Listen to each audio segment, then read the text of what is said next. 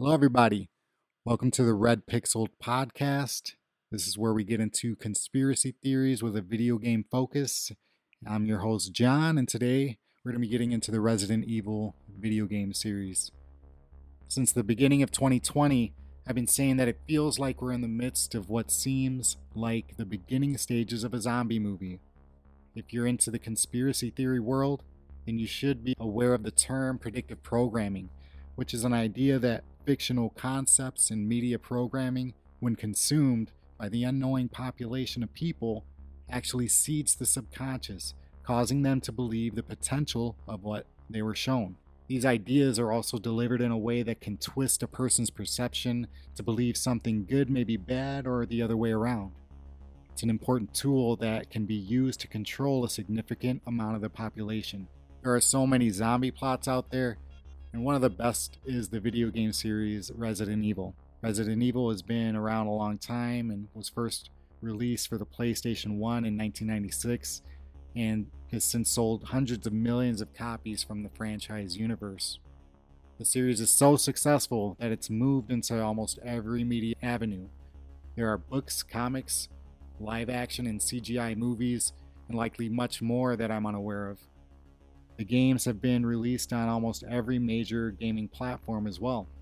In Japan, the series is called Biohazard, and that Japanese name gives us a little bit more of a hint to what we're in store for when we experience the story. Biohazard is defined as a risk to human health or the environment arising from biological work, especially with microorganisms.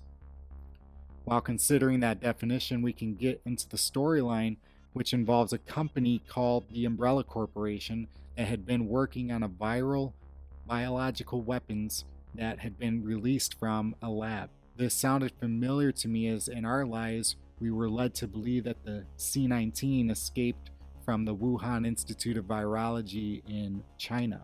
Interestingly enough, there were people during the early stages that linked the Wuhan Institute to RSLW Biotech who happened to have a logo that was identical to the uh, Umbrella Corporation logo with the with blue and white colors instead of the red and white like the logo from the game.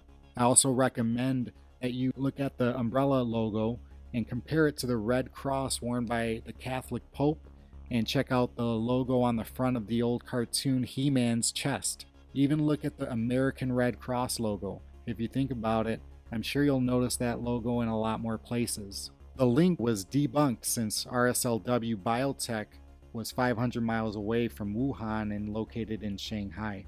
Whenever something like that is debunked, it seems more likely to be true, and of course, the professional debunkers get top search results because they are working to hide things from the general public.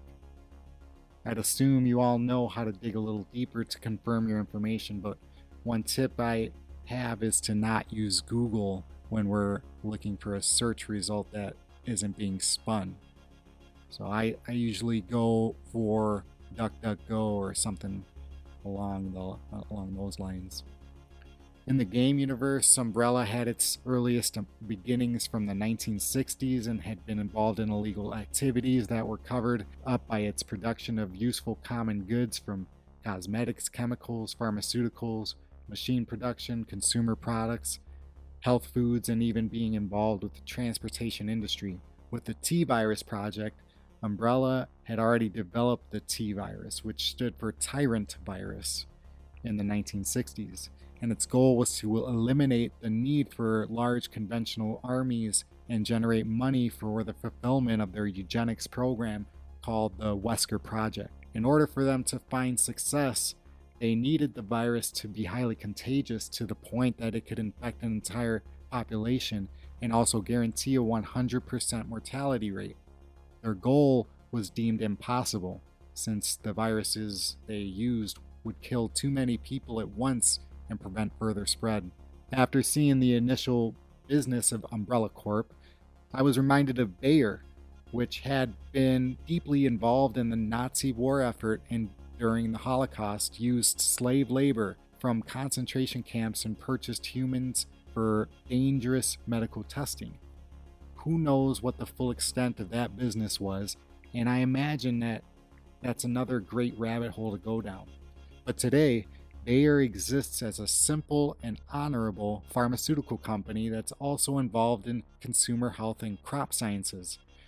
Thanks to their infamous 2016 purchase of the evil chemical giant Monsanto, they were able to fill their portfolio void for crop sciences. The purchase price was also a suspicious $66 million, and Bayer dropped the Monsanto name, which allowed them to lose, ne- lose the negative press by no longer being associated with it. Now, what was Monsanto simply operates as Bayer today. Eventually, Umbrella Corporation began developing biological weapons for militaries across the world as part of a conspiracy to accumulate deadly viruses directly prohibited by the 1972 Biological Weapon Convention. Umbrella covered their evil intentions by making it appear that they were working to create vaccines for those viruses. It just so happens that the Biological Weapon Convention was a real event that prohibits the development, production, and use of biological weaponry. It was the first multilateral disarmament treaty banning an entire category of weapons of mass destruction. This can be seen as a, a, magician's trick. While getting people to look at the treaty, they develop their workarounds out of sight. Umbrella Corp's vaccine development seems to be the workaround. Taking it back to our reality, there was a recent interview with politician Rand Paul confronting Dr. Anthony Fauci who has been supplied as the know it all on virus information. During the hearing, Paul informed him of his knowledge on gain of function research, which he described as juicing up naturally occurring viruses from animals so they can affect humans. Rand Paul went on to say the US government should have explained that the Wuhan Institute was experimenting to enhance the C19 virus to affect humans and how the studies were funded by the National Institute of Health and that the collaboration with the US is still ongoing today. Getting back to Umbrella again, we learned that their goals were not just to make money, but that eugenics was the main inspiration for their work. A minimal number of corporate executives were the only ones aware of the goals that were geared to the Wesker project that had goals of creating a superior breed of humans. Let's remind ourselves of the term eugenics, which is the selection of desired hereditary characteristics in order to improve future generations, typically in reference to humans. Eugenics is a racist scientific idea that aims to wipe away human beings deemed unfit. People connected with the goals of people like Bill Gates are often linked to eugenics. In Georgia, there is a large monument called the Georgia Guidestones, inscripted with 10 guidelines that some see as the 10 commandments of the Freemasons.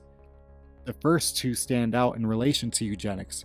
They're to maintain humanity under 500 million in perpetual balance with nature and guide reproduction wisely, improving fitness and diversity.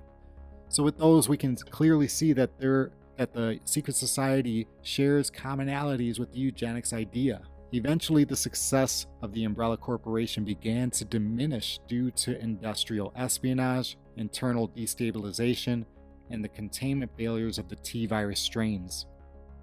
Some of those containment failures led to, to the contamination of the sewers and the drinking water for Raccoon City. That led to a series of hospitalized patients that were suffering from what they were calling a cannibal disease. While the US military contained the Raccoon City perimeter, Umbrella was allowed to send in their Umbrella Biohazard Countermeasures Service forces to evacuate unaffected citizens. They had also been killed off, and the military pulled out from their containment duty and abandoned any potential survivors. Derek Simmons had the ear of the president as national security advisor to the president Adam Benford. I found his backstory interesting and paralleled my thoughts on secret societies since Derek was said to have been born into a secretly and historically important family, reminding me of the Rothschild, Rockefeller, and Pessoa families in real life. His ancestor founded the family, which was a secret society organization similar to the Freemasons or the Illuminati that dedicated itself to controlling the world from behind the scenes and manipulating governments. Eric was able to use his influence to push the bombing and destruction of Raccoon City, but not before Umbrella, the government, and some terrorists obtained samples of the G virus through their own means and then destroyed all evidence that could link any party to the disaster. The G virus was able to create a new life form from an infected person, triggering evolution. This reminded me of the mRNA shots being offered today. mRNA is a type of RNA that is necessary for protein production. So that seems to me like there is like they're able to create something in the body. In cells, mRNA uses the information in genes to create a, a, blueprint for making proteins. Once cells finish making a protein, they quickly break down the mRNA. mRNA from vaccines does not enter the nucleus and does not alter the DNA. So even though DNA is not altered, there is a blueprint being created for the creation of something new in the body. Once it's accomplished, the mRNA breaks down. That makes me feel like the record of what uh, created something new is going away. Just seems like there is a lot more to wrap our heads around when we think about it all. So, when we get to the end of Raccoon City, we see that the government was partnered with a secret society that had the aim of wiping everything uh, clear by destroying Raccoon City and basically leading to an end for the Umbrella Corporation up to that point. Getting back to reality, there were a few reports that a Pfizer lab in Spain had caught fire recently, and, and it made me wonder if they would allow any negative reports of what, what will come from our pandemic to be known to the public, or will there be another plague that has unknown origins? Either way it goes, I hope we learn to make them earn our trust because there is a lot of deception going on. Anyway, I thank you all for listening to the first episode of the Red Pixel podcast. Be sure to like and subscribe on your way out. Peace and stay red pixeled.